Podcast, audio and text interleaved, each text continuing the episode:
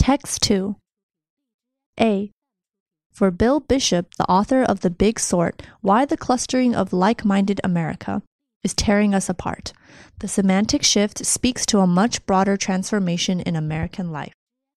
It speaks to the rise of the individual as a guiding force in culture. It speaks as well to the declining power of institutions to offer that guidance. Bishop noted, it used to be that people were born as a part of a community and had to find their place as individuals. Now people are born as individuals and have to find their community. B. And yet, here is the optimistic take. Identity is also politically empowering. Community, in the transcendent sense of the word, is empowering. The culture of individualism may bring bowling alone style sacrifices of social capital and physical communities. It can also bring with it, however, a different kind of social capital, one in which the individual person rather than the group is primary one in which the very thing the founders wanted for the country they envisioned a people who were united not just by mutable circumstance, but also by shared values is realized. Community, after all, the OED notes, is rooted in the Middle French communauté.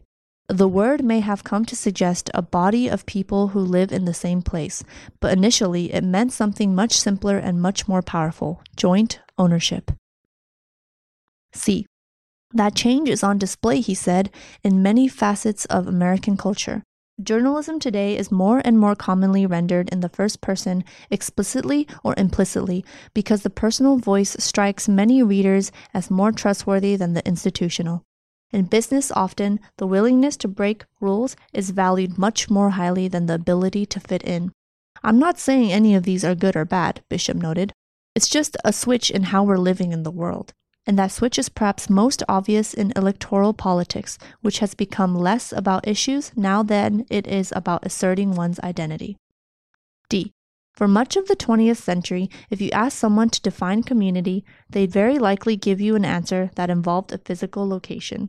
In the 21st century, though, that primary notion of community has changed. The word as used today tends to involve something farther from or more intimate than one's home, one's identity, a body of people or things viewed collectively. The Oxford English Dictionary, OED, sums it up. Community in this sense is not merely something that one fits into, it is also something one chooses for oneself through a process of self discovery. It is based on shared circumstances, certainly, but offers a transcendent kind of togetherness. It is active rather than passive. The LGBTQ community, the Latino community, the intelligence community, the journalism community. E. You could also argue that the issues are entirely about identity and vice versa. What's clear, however, is that the notion of identity itself is changing our understanding of community. What is also clear is that identity as a concept is becoming solidified in American culture. F. What will that situation mean for the country as a collection not just of individuals but also of communities? There's reason, in one way, for pessimism. Elaine Ehrenberg, in The Wariness of the Self, notes how psychologically exhausting it can be to be so constantly self reliant. So, identity construction, Ehrenberg argues, is at the root of things like depression, drug use, and even suicide. Defined that way, identity as a concept might paradoxically prove a challenge to American individuals. G. It's in part a response to our changing communications technologies, Bishop pointed out. For one thing, Facebook and Twitter and Snapchat emphasize identity through a combination of consumption and performance. For another thing, social media services as information sharing platforms leave out the gatekeeping function that traditional media once played. Friends trump faceless organizations, familiarity trumps expertise. The digital world has both allowed for and ratified a culture of extreme individualism. Words and expressions.